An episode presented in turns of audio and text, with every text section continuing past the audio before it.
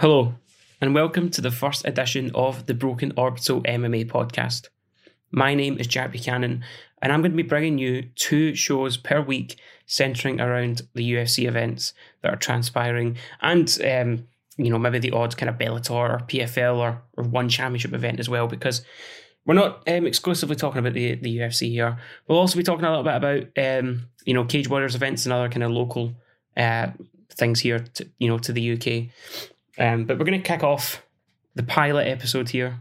Um, this is your UFC 272 hangover. And we're going to be discussing the hangover that we've all got from from Saturday evening. I know I, I sure have right now. um, but let's just, I'm going to dive right into it. So let's, uh, let's just dive straight into this and um, talk about the main event. But before I do that, if you do enjoy this, um, please follow and like and subscribe and all of those things and share us about if you do enjoy it because it just that lets me know that people are interested and want to see more and it really does help me a lot and it goes a long way. So I'd greatly appreciate that. Um, we're on all the, the social medias as well these pages um, you know Twitter and even TikTok and things have resigned to that. I think we're just uh, Broken Orbital on TikTok and we're Broken Orbital underscore on Twitter. So go give us follows there um, if, if you do enjoy this sort of thing um, but yeah, without any further ado, let's go and talk about Colby Covington and Jorge Masvidal. So let's talk then about the main event. Former teammates Colby Covington and Jorge Masvidal finally settled their feud on Saturday night, and uh, the fight kind of went very much how I expected it to go. I think how most of us probably expected it to go. Um, the, the defining factor, really, or, or the main edge that, that Colby had over uh, Masvidal on Saturday night was his cardio. I mean, obviously, Jorge Masvidal, you know, he used to refer to Covington as the cardio king himself, so he knows, and I think we all know that Colby Covington's got some of the, the great, the greatest um, cardio in the entire UFC, right? You know, the, the pace that he sets, and that was what, more than anything, won him the fight on, on Saturday night, you know, from the first bell until the last.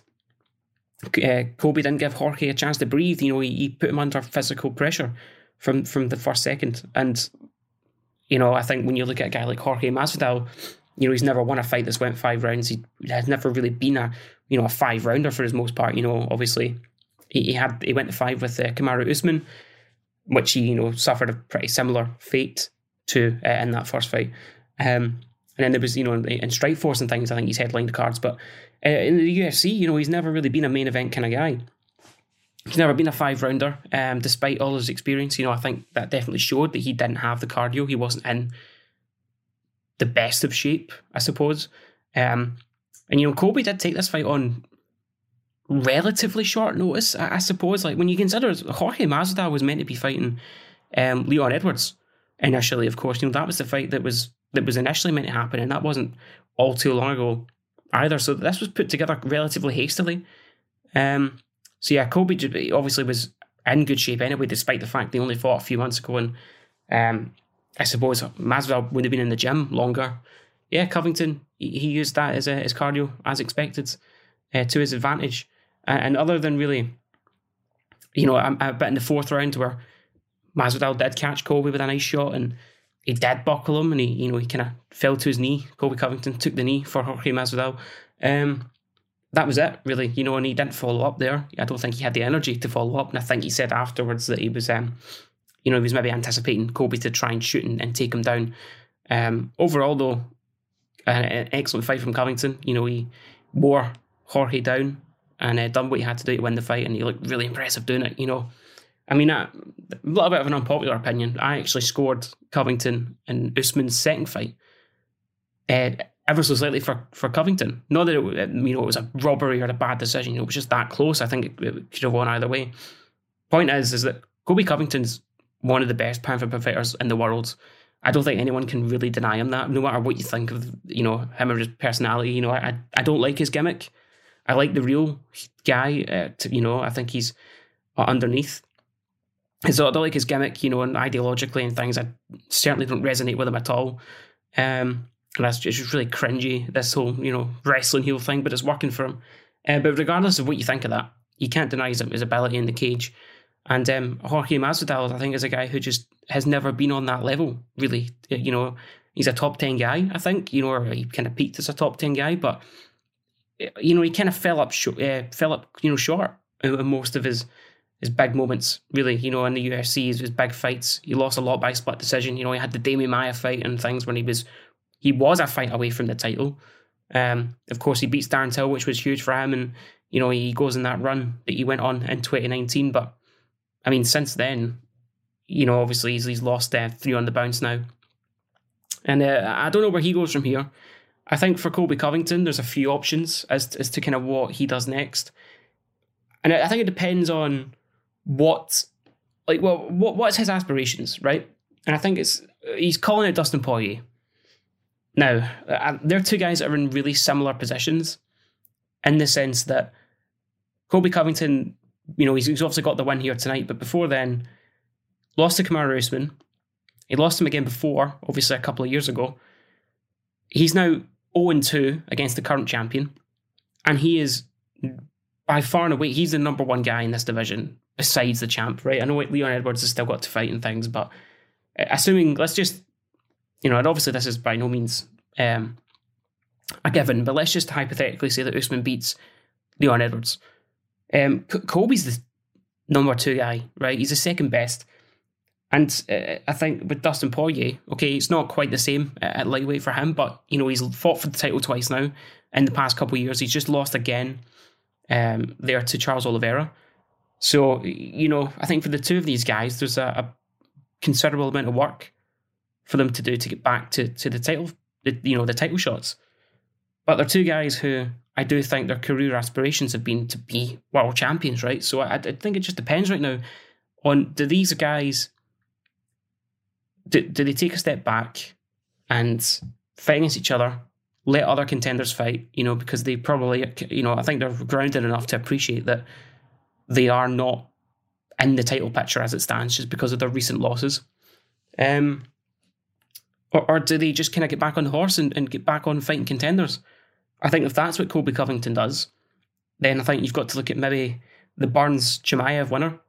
You know, I, I, mean, in my opinion, I think the Burns Chimaev winner probably should fight, um, should probably be fighting against the winner of Usman Edwards. Well, maybe you know you'd probably give Usman the rematch there, but I, I think for Covington, Burns Chimaev winner um, makes a bit of sense. Although I, would like to see them fight against Usman, the winner of that fight against Usman, if he can defeat Edwards in the summer. I think the fight that actually makes the most sense for Colby Covington, though, out of them all, would probably be the winner of uh, Vicente Luque and Belal Muhammad. I think that's a big fight. I think, you know, Vicente Luque in particular now is on a bit of a streak. Uh, his last couple of wins as well over Tyron Woodley and um, Michael Chiesa, you know, big big names, top 10 guys, borderline top five guys. So, yeah, Vicente Luque's earned that big fight, and Belal Muhammad, of course, has got a couple of wins on the bounce now. Um, so, to be honest with you, I think the winner of that fight is the one that makes the most sense for Colby Covington, you know? Um, but again, it just depends on what he wants. It sounds like he really wants this Dustin Poirier fight. I guess we'll wait and see if it happens. But um, I don't know. I wouldn't hold my breath. I, I, I, think that's a bad fight for Dustin Poirier, and I think he knows it. And I think Dustin wants uh, wants this Nate Diaz fight, which we'll uh, we'll maybe talk a wee bit more about that in a minute.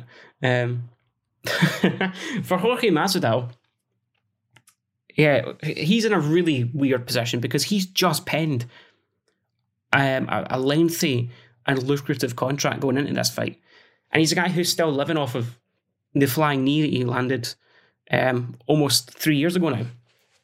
So, I mean, where does he go from here, right? Because let's be honest, and Colby's no spring chicken either, right? But Jorge Masvidal's what, 37, 38? Um, he's taken a lot of damage in his career. He's had a lot of fights, and he's fought for the title now twice. Um, and, and it's not like he had a bit of, uh, know, like even like Covington and Poirier who we're talking about there. There was breathing room in between their title fights. Masvidal lost very convincingly, and then fought again straight away. I know. No, it wasn't straight away. I know the Gilbert Burns fight happened in between, but for Masvidal, it was. It was just you know he went from losing to Usman to losing to Usman again. So there wasn't any breathing room, which I think you kind of need between title fights for the most part, especially if you're on the losing side. You know, I don't think you can kind of just go back in there and fight the champ again. I, I do think you need a bit of breathing room in order to kind of build up your case and improve and make the fight more exciting. Um, but I mean, so I don't I don't understand what Masvidal does now, you know, because he's just he's on this lucrative deal. He's not going to go back and fight for the belt. I don't think. I don't think he's going to. I think he is grounded enough and you know authentic and real enough, or whatever you want to say, to understand that it's probably out of his reach now with his age and with just the fact that he can't compete with Covington or Usman or those guys in, at the very top of the division. He's not that. He's not on that level. He's not this elite fighter. Um, so for him, it's only big fights. I think if you want to talk about divisional sense, the one that makes the most sense to me would be like maybe a Ponzinibbio. Um, Sean Brady is one that I really like for, for Masvidal because I think that'd be a great fight. But is it the wisest one for him to take? Probably not. You know, if he's making all this money and if he's got this lengthy deal, the UFC are going to make him fight. And I don't know, maybe you do Nate Diaz again, do you? Is anyone interested in that? Um, as I was saying, we're talking about Conor McGregor. I think that's one that could potentially happen as well. Um, and I get, I think, to be honest with you, kind of given McGregor and Masvidal's respective positions in their divisions, I think I would be relatively interested in seeing that, just because I don't think either guy are, you know, is, is a legitimate title challenger. I don't see them really being able to break into the, you know the, the title picture. So why not have a fun fight? Because he's going to be involved in fun fights. Um, so I guess you could go that way. But I, I think, in my opinion, I think McGregor Diaz three is probably what's going to happen next, and it's probably what's going to make the most sense because Nate is. I think he's still only got one fight left in his deal, and um, you know, if they can't get this Poirier fight done, if Conor's going to come back in the summer, they've booked this event in uh, Anaheim for July, which is the second pay per view in July. So it makes you kind of wonder: is there something big going on there? Is there, you know, are we making an event for someone? And surely, if that's the case, it's going to be for Conor. Um, so maybe maybe uh, Masvidal can fight Conor. Maybe Masvidal will fight Nate again. Maybe he'll fight Nick. I, I don't really know. I guess if it's up to me, I'm just going to go boring. And I'm going to pick Sean Brady because it's the one that makes the most sense from a divisional standpoint. Um, but yeah, I think he's in a really difficult position right now, Masvidal. Uh, I'm very curious to see what they do with him. But that's enough about the main event. Let's talk now about the uh, about the co-main event. Okay, so on to the co-main event, and uh, what a performance! First of all, from the former champ Rafael dos Anjos, he takes out Renato Moicano over the course of five rounds. And I mean, as I say, wow. A vintage RDA performance. He was incredible. He was absolutely fantastic. Um, you know, in particular, the striking really opened up as well. You know, he dropped him with a big head kick um, in the fight, and you know he opened up his left hand, and Moicano just kind of really struggled with his pressure, and with you know he, he kind of struggled to, you know, keep the fight at, at the longer ranges where he wanted it to be. But I mean, even you know, RDA dictate in terms of like the how the pacing of this fight and, and where this fight took place and all that sort of you know all that sort of stuff really controlling the fight it was uh, it was utterly uh, dominated by RDA you know and as I said uh, striking really shone through in this fight because I know Moicano's a good striker he's not bad at all um, but his striking I think he won those battles but then again you know he, he done his best work on the mat, which is, I think, something that we've always said about RDA. really, is that that is where he does his best work. He just maybe, I think, at times has maybe struggled to, to kind of get the fight there, but his wrestling was great in this fight. But I think there has to kind of be, not an asterisk beside it, but I think we'd have to mention the fact it's very important to understand that Renato Moicano took this in five days' notice. You know, he took this without a camp at all, really. You know, he was just, I think he was in Brazil when he got the phone call and he had to be flown out to uh, to Vegas. So he was in Brazil five days before this. You know, he just had a fight a couple of weeks ago. Um, after he defeated Alexander Hernandez, you know, he was back home, resting, recuperating, um, not in the gym. And uh, yeah, yeah, I think that's really important. And the fact as well that this was a five rounder, by the way, this was a five round fight. I don't think I don't think that made sense to keep it as a five rounder, especially again when you consider that Renato Moicano, uh, you know, is a guy who has never actually went uh, five rounds before. To kind of chuck him in on five days' notice in the deep end, it just seemed a bit a bit silly to me. Um, you know, but I, I mean, there's not much to say other than RD completely wiped the floor with him, and uh, yeah, he's in a very interesting spot as well in a bit lightweight, isn't he? Because of course he had his little stint at uh, welterweight, but you know, look at the guys that he lost to. right? Colby, um, Usman, of course. Uh, he lost to Leon Edwards and Michael Chiesa. They were the four, right? Like those are some elite guys. You know, that's top five guys in, in the weight class besides maybe Chiesa, who's not you know just shy of that. Um, and even as well, you look at his losses at lightweight. Um, you know, before then over the you know Ferguson and Eddie Alvarez and things, and you have to go back to all the way to Khabib Nurmagomedov. But everyone that I just listed off there, all seven of those names are his only losses in the UFC. So RDA has only ever lost to the best guys in the world, the best of the best. Um, and you look at the names of the guys he's beaten as well. You know, Cowboy Cerrone, of course, he, uh, what a performance that was when he defended his title. Obviously, Anthony Pettis, uh, Robbie Lawler as well, Kevin Lee. Um, and now, obviously, he's got two in a row here. Back at lightweight. I mean, obviously, this one was a 160 catch weight bout, but back at lightweight. Uh, is RDA in the title picture? Not quite, but he's he's just about there right? And he never really, you know, he's never been outside the top 10, as I'm saying. You know, you look at the guys that he loses to, no matter what weight class. Um, so yeah, RDA is relevant. And he has some really, really good options as well. I think the most, the one that makes the most sense here, genuinely, I think is Dustin Poirier. I think that's the fight that makes the most sense. Poirier now, uh, of course, just lost uh, to Charles Oliveira, as we mentioned. I think he's in a, a, spot right now where if he does want to get back to the belt, if he wants to fight for the belt, he's going to have to go and beat a contender. And he's going to have to beat a guy who's maybe not quite in the top five yet, but is just about there. And RDA is riding the two fight win streak, and he's looking great. And I think this fight would be so much fun. What a matchup this would be. But I don't think he's going to take it. Uh, Poirier, that is. And I think there's a matchup that might actually eclipse it and that would maybe be RDA Michael Chandler because of the wrestling as well. I think that would be really fun. Um, again, I think that one makes a lot of sense. I the only issue though is I think Michael Chandler and Tony Ferguson. It's not done or anything, but I think the UFC do want to make that one happen. So if that happens, RDA Dustin Poirier to me makes a ton of sense. I'd love to see him against either of those two guys. I think you can maybe you could rebook the the Fiziev fight. You know, it would make a little bit of sense. I think Islam Makhachev, of course, people are talking about that, but I think him and Beneil Dariush is probably the fight that. Well, I don't know if it has to happen. Um, I think you could you could arguably give Makhachev a title fight, and to be honest with you, they probably should be just be doing that anyway um, at this point. But it sounds like they're going to punish him for uh, playing with him and, and not taking this fight. Um, but yeah, I think for RDA, Poirier or Chandler for me would make the most sense. Hopefully, we see that because that would be it, or one of those because that would be so much fun. And as for Renato Moicano, I think in a very similar position to Bobby Green, who of course won on the same card at the UFC 271, got a nice big emphatic finish. Um, not finish, you know, emphatic performance. I don't think he finished them, did he? I can't remember. I don't think he did, but he looked great. Um, yeah, Bobby Green looked great that night comes in and takes a fight with Islam Makhachev, one of the top five guys in the world, maybe the most feared man in MMA.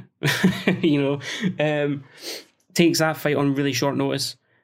Uh, of course, loses, but like I still think we need to treat Bobby Green like we, you know, we commend him for taking that fight, but we don't treat it like he's lost, you know. And I felt really bad for him because, or not, not that we don't treat it like he's lost, but it, it, that shouldn't hurt his stock too much, if you get what I mean. Like, and I felt bad for him because he just got a big win. Bobby Green's been a nearly man his kind of whole career, right? In the sense that he's always been like a top contender. You know, he's maybe just been shy, and then he goes through you know slumps where he he's fighting guys who are not ranked, and he you know he's outside of the well outside of the top twenty fighters in the world. But now he's back, and I think he's a legitimate guy who should be looking to break into the top fifteen and and this and that. And then he, he gets this fight with Islam Makhachev on short notice, a guy who, you know, he shouldn't have been in there with. You know, we wouldn't be matchmaking that at all, right? Uh, I think Bobby Green should be fighting a guy who's in the top 15, uh, not a guy who's in the top five. So I think for, for Hal Moicano, it's a similar position, right? We don't hurt stock too much. He took this on five days' notice. He's a gangster, right? He stepped up and, uh, you know, took a massive fight on, on five days' notice. And again, I think we need to commend him for that, and I think we kind of treat him still, not as if he's you know he's this fight hasn't happened, but we don't hurt, hurt stock. You know, he was still coming off of a big win over Alexander Hernandez, I think that's the important thing to remember, right? So we treat him like he's on his two fight win streak, is what I mean. Um, and yeah, I think for Renato Moicano, a guy in the top 15 as well. I think Brad Riddell's one I really want to see. I think there's an interesting an interesting fight there.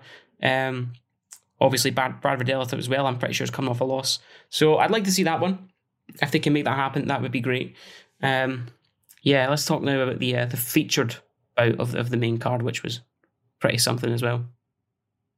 So the Arkansas native thug nasty Bryce Mitchell, he extended his perfect professional record to 15 and 0, racking up his fifth, no, sixth win, sorry, in the UFC. And uh, yeah, I mean, defeating Edson Barbosa in an utterly dominant fashion. And uh, the, the interesting part about the, you know, this fight and the, the, the top two on the card is that the grappling really the definitive factor. The wrestling in particular as well. Bryce Mitchell's wrestling tonight, or last night, sorry, um, was really good. And again, another fight which kind of went the way that I thought it would. And I know a lot of people were, you know, saying, "Oh, you know, Edson Barbosa here as an underdog's pretty nice," and um, you know that it's, uh, you know, Edson could win that fight. And of course he could, but I did think it was really quite likely that he would end up on the mat. And if you end up on the mat with Bryce Mitchell, I don't think there's many people who would be able to, you know, get back up or or really, you know, win the fight from that position or win a round from that position, you know, and nobody's done it yet. I mean, he's just so dominating. He's, he's, he's it's like his um, and when he gets on the mat, right, like he is relentless in his pursuit of a submission. He doesn't let up. He doesn't stop. Like he he's taking you down. He's not taking you down, you know, to, to get positions, or he's not taking you down um, for those reasons. He's taking you down because he wants to submit you, right? This guy just wants to submit you. That's his. Uh, that's why. That's why he's fighting. But you know, it looks like that's why he does this because he, he, he wants to do that. Um, he will not stop. I mean, that fight with Charles Rosa that happened uh, at UFC two forty nine.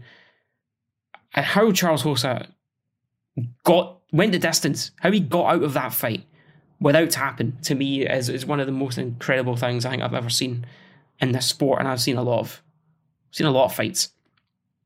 Yeah, yeah, it was just incredible. Bryce Mitchell, you know, he even dropped him with the left hand, of course, and that's really how he got him to the feet. Sorry, got him uh, to the ground in, in the first instance, but from then on, um, utterly dominated him, just doing what he does, being this uh, incredible grappler, and um, yeah, even scoring a, a 30 25 decision on one of the cards. So that, that tells you right there just how effective his grappling was in that fight with Edson Barbosa. And he needs a big fight next. He needs a big fight. And featherweight is an interesting one because initially I think you're drawn to the likes of Movsar Evloev and Ilia Topuria, who now have got respective other opponents. Um, I think Topuria's fighting Jai Herbert, and I can't remember who Evloev's fighting, but he's got a fight. Um, I'd like to see they two get matched up again, though, if they win, which I think they will. I think keep that fight. There's obviously the likes of maybe Ryan Hall, but you know I think Ryan Hall as well. Um, you know he's coming off of a loss, which I think is also pretty important to to, to consider. You know Bryce Mitchell needs a big fight right now. Um, no, I, I, he's not coming off a loss. He beat Darrick Minner, didn't he? right, okay. Well, he beat Darrick Minner um, at the end of last year. Sorry, uh, that completely escaped me.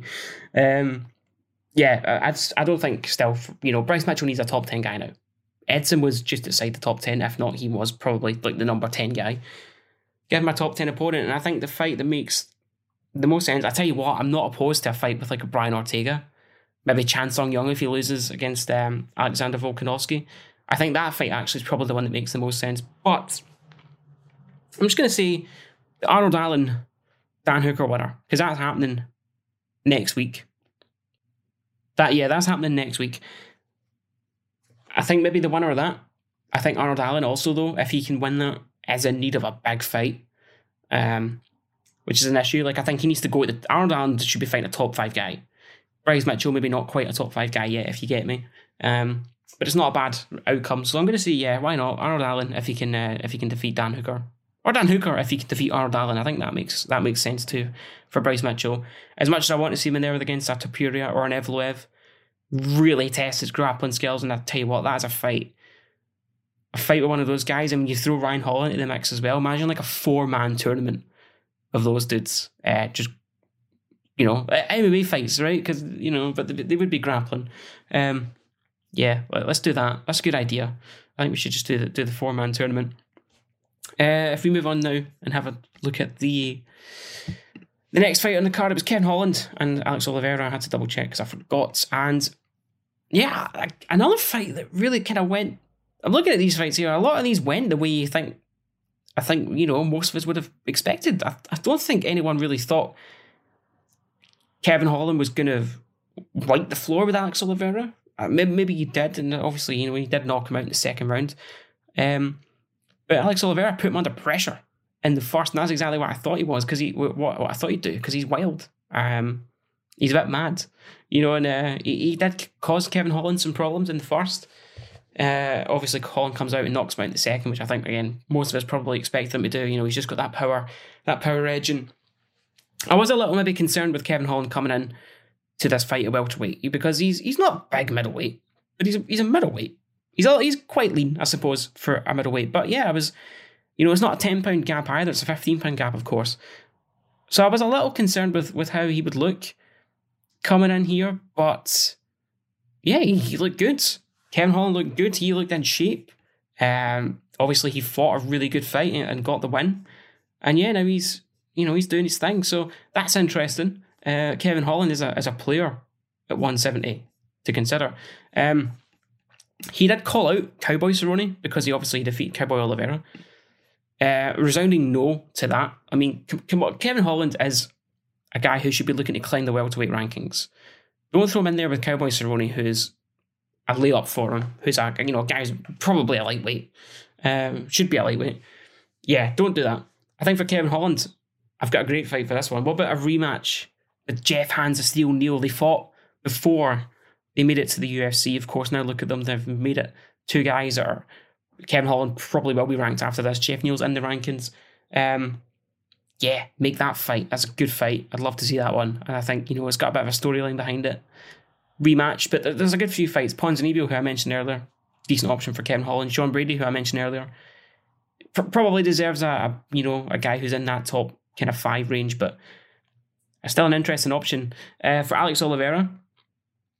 Uh, I, I, think for him, you know, he probably should just be fighting a guy who's you know a veteran on in the welterweight roster, a guy who's had a few fights. You know, I, I don't think it really matters who you match him up against next.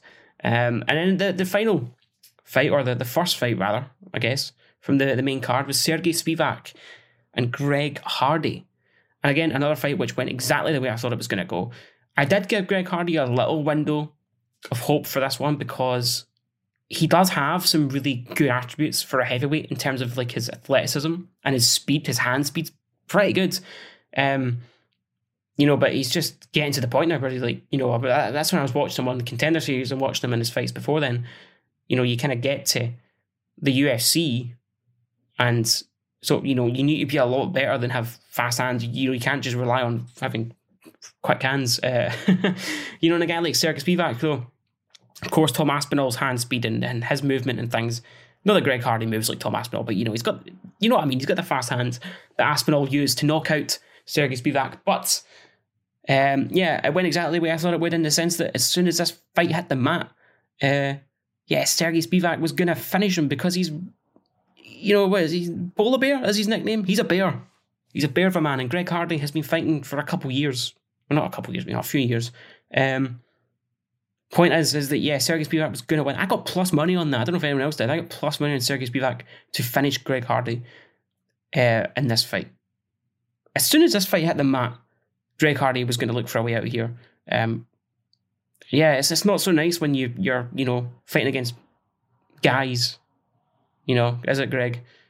Not just guys, guys that weigh the same as you, you know, and guys that can hit back. Yeah. So yeah, Greg Hardy, his next fight, yeah, I don't know, should be, um, I don't know, anywhere. Maybe he should go to play for some, I don't know, American football team and I, I have no idea to be honest with you. But he shouldn't be playing any sport. He shouldn't be active in sport at all. He should just go away. Um, hopefully that's the last we see of him. We believe it was the last fight in his contract. The experiment's over. I'm sick of seeing him sneaking his way into my my main cards. Can we just leave him alone? Don't go anywhere near him. Uh, as much as I did enjoy watching him get his uh, get his butt kicked, uh, it's time for the for him to go. Uh, for Sergey Spivak, Marcin Tybura. I like that one. Bit of a grappling fight. Uh, Tybura's kind of, you know, he's in a good spot. I think Sergey Spivak, you know, he lost to Tom Aspinall. Uh, Tom Aspinall's, you know, a guy who's looking up the ladder and is, you know, fighting now to be a top five guy. Really, he's probably one or two fights away from a title shot as it stands. So like we, we understand and we appreciate that okay, Sergey Spivak did lose that fight, but he lost to a legitimate guy. So I don't think we um we treat him too harshly. I think we'll give him a, a Marcin Tybura. That's a good fight. And um yeah, that, that that was all for the main card. Some other talking points then, Jalen Turner and Jamie Mullarkey. That was a great fight as well. This card was great, and this card was good on paper in terms of the, the quality of the fights. Maybe not. It's maybe missing the title fight at the top, obviously, but other than that, like very good card. Jalen Turner defeats Jamie Mullarkey. Great fight there. And maybe like a, Tia, a Thiago Moises for for Jamie uh, for for Jalen Turner. You know, not quite a a top five. Uh, sorry, not quite a top fifteen guy, but someone who's maybe on the cusp. Maybe someone coming off a loss. Um, perhaps who's just kind of outside that range. But I think Jalen Turner now, the win streak he's on, yeah, let's give him a decent fighter. Let's give him someone to really test his mettle and see if he's got what it takes to hang with the elites. Um, not the elites, but you know what I mean, with the top 15 or so guys in the world in this weight class. Uh, Marina Rodriguez defeated Yan Xiaonan via split decision. Very close fight. Um, I, I, had it for Marina Rodriguez. I did. I gave her uh, rounds two and three. I think round one was definitely Xiaonan's. I think round two, I'm pretty sure it was round two was definitely Rodriguez's. And I think round three was really close. Um, so yeah, I mean, it could have went either way. But for Marina Rodriguez, there is no doubt about it. She should be fighting for the title next but not against Rose Namajunas. She should be fighting against the winner of Rose Namajunas and Carla Esparza. You know, if you look at Marina Rodriguez and the kind of body of work um, that, that she's kind of put over, the body of work that she's um, accumulated now over the past few fights, Amanda Ribas, Michelle Waterson, Mackenzie Dern, that fight was a title eliminator, and then against Yan Xiaonan. It's the fight, it's the, you know, she's got to be fighting for the belt next, right? Our only loss, our last loss was Carla Esparza, who also defeated Yan Xiaonan in what was also a title eliminator fight ages ago, or what should have been a title eliminator fight. So yeah, Esparza is long overdue a title shot, and now we're just creating a backlog where Marina, Rodriguez is now deserving of one. So hopefully we can get that done ASAP uh, and get this division moving because I don't like this when this happens and like clear and obvious number one contenders begin to stack up. This, there's a backlog of them. It's just messy and it just it means people will miss out and it means that you know we can't see these fights and I want to see this version of Marina Rodriguez that has earned a title shot get a title shot. I don't want to, to miss out on that, you know? I, I hate when that happens when there's a fighter who kind of earns a shot and then they don't get it. They have to sit out or they have to face sitting out uh, or taking other fights and, and that sort of thing happens. So, yeah, can we do that, please? Um, thank you, Mr. UFC. And Yan Xiaonan, I think maybe the Michelle Waterson Amanda Ribas winner, you know, she's lost a couple now, albeit to two girls who were probably the number one contenders at the time. So a little step down. Maybe the Michelle Watson, Amanda Ribas winner. Maybe you give her someone coming off of a loss. Maybe Mackenzie Dern would be interesting. I don't know if she's got a fight. I think she actually has, but I can't think against who right now. I think she's booked though. Strawweight's quite heavily booked. Um, so I mean, maybe we do that. Maybe the loser of Mackenzie Dern fight if she's fighting someone. I'm not sure if she is though. Uh, we also had Nikolai Negromano did I pronounce that right? I don't know. I probably didn't. He defeated Kennedy Nzechukwu via split decision as well. And that was another very close fight, another very entertaining fight, I think, for Nikolai. Um, I'm not going to talk about the ball now, but I think for Nikolai, we give him a. Let's give him Maxim Grishin, right? That's a fun one. I reckon we should do that. And then we've got Marina Moroz, who defeated Maria Agapova. And this was my favourite fight. Honestly, my favourite matchup coming into this card was this one and it lived up to it. It was excellent. Maria Agapova, she comes out strong. You know, she's got great long limbs and she's very creative with her striking, and she's also pretty good with the grappling. But you know, you'd maybe even argue that Maria Agapova is a better grappler than a striker. I don't know. I personally wouldn't, but I've seen some people say that. So I guess it is a legitimate opinion from some. Uh, against Marina Moroz, who's a you know great box, very good boxer, very good kickboxer, but she's also pretty efficient in the you know in the grappling, and she gets the the arm triangle and wins this fight in the second round, and it was just from first bell to last, it was so much fun. Marina Moroz is a fighter that. Well, we'll talk about Maria, Maria Agapova first, because she was someday. I remember her UFC debut against Hannah Cifers really well because yeah, it was one of those ones where you sit there and you go, right, okay, this person is le- legitimate. And obviously, she'd been on the contender series before, came up short, worked her way back, made light work of Hannah Cifers, and then of she was on the receiving end of the biggest um, biggest upset in UFC history by way of betting odds, which was pretty funny uh, when you consider just how hyped she was uh, in, the fight before. But that's why, right? When Shana Dobson beat her, you know, that's why she was such a big favourite because she was that good in her debut. Um, she obviously bounced back and now finds herself in here, Marina Moroz, who's someone who someone who has genuinely been I, like she's on the cusp of like the top 10 i think her whole career. The issue is that she just does not fight enough. She's so inactive. She is a bit of a pull-out merchant which is really irritating and it's really hindered her career because she's such a talented girl.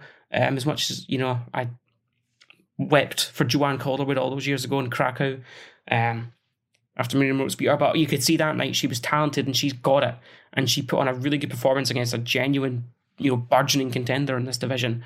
So hopefully for Marina Moroz, we're going to see a big fight for her, a good fight. I want to see her fight someone in the top ten. Um, maybe you give her the, the loser of the Michelle Waterson Amanda Ribas fight. Maybe you give her the winner of that fight. You know, I think there's options there for Marina Marina but yeah, I was uh, I was really happy uh, with, with the the overall fight there. Um, as I said, it was one I was really expecting a lot from, and we got a good one there. So very buzzing with that. All right, then Umar Nurmagomedov defeated Brian Kelleher. Of course, what a performance from uh, Umar there, and I mean, he just he just does what. Well, his last name is Nurmagomedov. How do you how do you think the fight went? You know, he just does what he does. Um, I think that's three submission wins for him now uh, on the bounce yeah, he needs a big fight. Let's give him Saeed Nurmagomedov. That'd be fun. No, um, that would be fun, but I don't think so. I think for him, there's a couple here. There's a couple I think that, that are quite nice. Um, maybe like a Kyler Phillips, maybe a Ricky Simone, maybe the winner of Timur Valiev and Jack Shore, of course, which is happening in a couple of weeks. There's options for Saeed Nurmagomedov, but as you can kind of see, I'm trying to give him someone that's a bit of a grappler, a bit of a wrestler, right? I think that's what I want to see from him next. Um, yeah, let's do that. Those are fun fights. I'd love to see one of them. Hopefully that happens as well. Uh, we we go down the, the card. We've also got Tim Elliott who defeated Tagir Ulanbekov, and that was a very good fight, very fun fight as well. I thought Ulanbekov was going to win that. I thought Ulanbekov was going to be one of the, the next dudes at, at flyweight. You know, he was going to be a top 15 guy. And Tim Elliott, I mean, Tim, no disrespect to Tim Elliott, he's a fun fighter. He spent a lot of his career fighting the best guys in this division, but like he's he's got a negative UFC record, right? He's I think he's seven and ten. He's not he's not a world beater. Even though I know he I know he came the closest to beating Demetrious Johnson during his title reign uh, in the UFC. I suppose. Well, did he? No, he didn't come the closest. Uh, I think Ian McCall probably did. I think John Dodson done well as well. But he almost finished him, right? I guess that's the point. Um, yeah, uh, taking out Tagir Ulanbekov, that is a very nice win for Tim Elliott. But I mean, he lost his last one before that against Matheus Nicolau. So I don't really know where he is in the division. He's in such an awkward spot. He's like the gatekeeper. He's the ultimate gatekeeper, really, right now. Um, so I think for him, maybe an Amir Albazi, you know, maybe you do that fight. Um, maybe Malcolm Gordon. Uh, he just defeated Dennis Bondar. Maybe you do that for him. Maybe Jeff Molina. I don't know. There's a couple of options for uh, for Tim Elliott uh, Ozzy. I don't know. There's a few names. One of those. I don't think it really matters a tremendous amount. As I said, he's in gatekeeper status, so he should be kind of taking on those guys who are trying to break into the top 15 and seeing if they're good enough because he seems to be the ultimate guy who is just good enough to hang on to, to that top 15 status. And he will beat some of them like Tagir Ulanbekov, who, you know, came in with a really impressive record. So I mean, Tim Elliott, yeah, good for him. Uh, he, he's still there. He's still alive and kicking. Uh, Ludovit Klein got the split decision win over Devonte Smith. This was a fun fight, and this was again another. I know I keep saying they're fun fights, but oh my god, they were. Uh, two guys who I thought were going to be like really at the top of the lightweight division, not really at the top, but but we're going to be there um, and making some noise. You know, I think they were three and two coming into this respectively, kind of um, out of their last few fights. And listen, absolutely zero shame in losing to the guys uh, that, you know that, that they're losing to. You know, you look at Ludovit Klein, right? And um, you know, I think he lost to Rafael. Uh, sorry, not Rafael Steve. He lost to um, Nate Landwehr and uh, Michael Trizano. in his last two fights. You know, good guys as well. And Devonte Smith again was coming out into this fight uh, off a loss to Jimmy Mullarkey, who we seen earlier. So yeah, I, I think Ludovit Klein looked great at, at 155. Is uh, takedown defense was unbelievable. Right, he's got great kicks as well. He can strike, he can grapple. His, his takedown defense was impeccable. Uh, I think for him, I don't know. I mean, he's kind of could be anybody really. Maybe a Mason Jones just because he's Welsh. Um, that's one that's strung, sprung to mind. There's options though for him. I'd say maybe Mason Jones. Why not? Let's do that for him next. And then finally, uh, we'll talk about Dustin Jacoby. Of course, the kickboxer. He looked very good in this fight as well. He did struggle maybe in the opening the opening stages of this one, but um, once he started feeling his uh, feeling his rhythm, firing on all cylinders, he does what he does, and he uh, yeah he got the victory over Mikhail Oleksiejczuk. And uh, yeah, he's, he's on a bit of a win streak right now. Top 15, absolutely beckoning for Dustin Jacoby. Maybe like a Ryan Spann, maybe Johnny Walker. One of those kind of guys. I think I'd like to see him in there. Maybe the loser of this Paul Craig Nikita Krylov fight that's coming up, perhaps as well. I think I'd like to see him in there. Uh, yeah, one of those guys would make a lot of sense for Dustin Jacoby, but he's in there as well. Right, but anyway, that is it. That's going to wrap up the first episode of the Broken Orbital MMA podcast. As I said before, go follow us on Twitter at Broken Orbital underscore. Go follow us on uh, TikTok at Broken Orbital. We're on Instagram as well. I think it's Broken Orbital MMA. Go follow us there. Uh, we're on Spotify, we're on YouTube, we're on Google Podcasts, we're on Apple Podcasts as well. So, uh, yeah, go listen to us anywhere, anywhere you want. Um, yeah, that's all I've got to say, really. Thank you so much for just tuning in and listening. This has been quite lengthy, I know, but hopefully you enjoyed it. Any amendments that you want me to make, I'm absolutely uh, open to interpretation and to critique. You know, uh, anything, anything that people want to see, I will um, absolutely take on board. You know, this is for people to listen to and enjoy, really. So I just want to cater to, to your interests as a listener. That's what's most important to me right now in this whole project. Um, but if you did enjoy it, please share it about and stuff. Get people listening to this because it would mean a lot to me. And it, we, we keep this going, keep this alive, right? This is what we want to see. Um, yeah, I hope I'll see you in a couple of days' time for my Thiago Santos and Magomed Ankalaev predictions and uh, preview of that fight. Maybe some, maybe maybe talk about a couple of bets as well. I'm, I'm feeling maybe we'll do that as well. Um, but thank you so much just for giving me your attention. Uh, I think as well we will probably implement video podcasts as, as well for for the YouTube. So if that's something you want to see, if that would pique your interest more, then uh, yeah, let me know as well. But yeah, thank you so much for listening, and hope I'll see you in the next episode. Take care.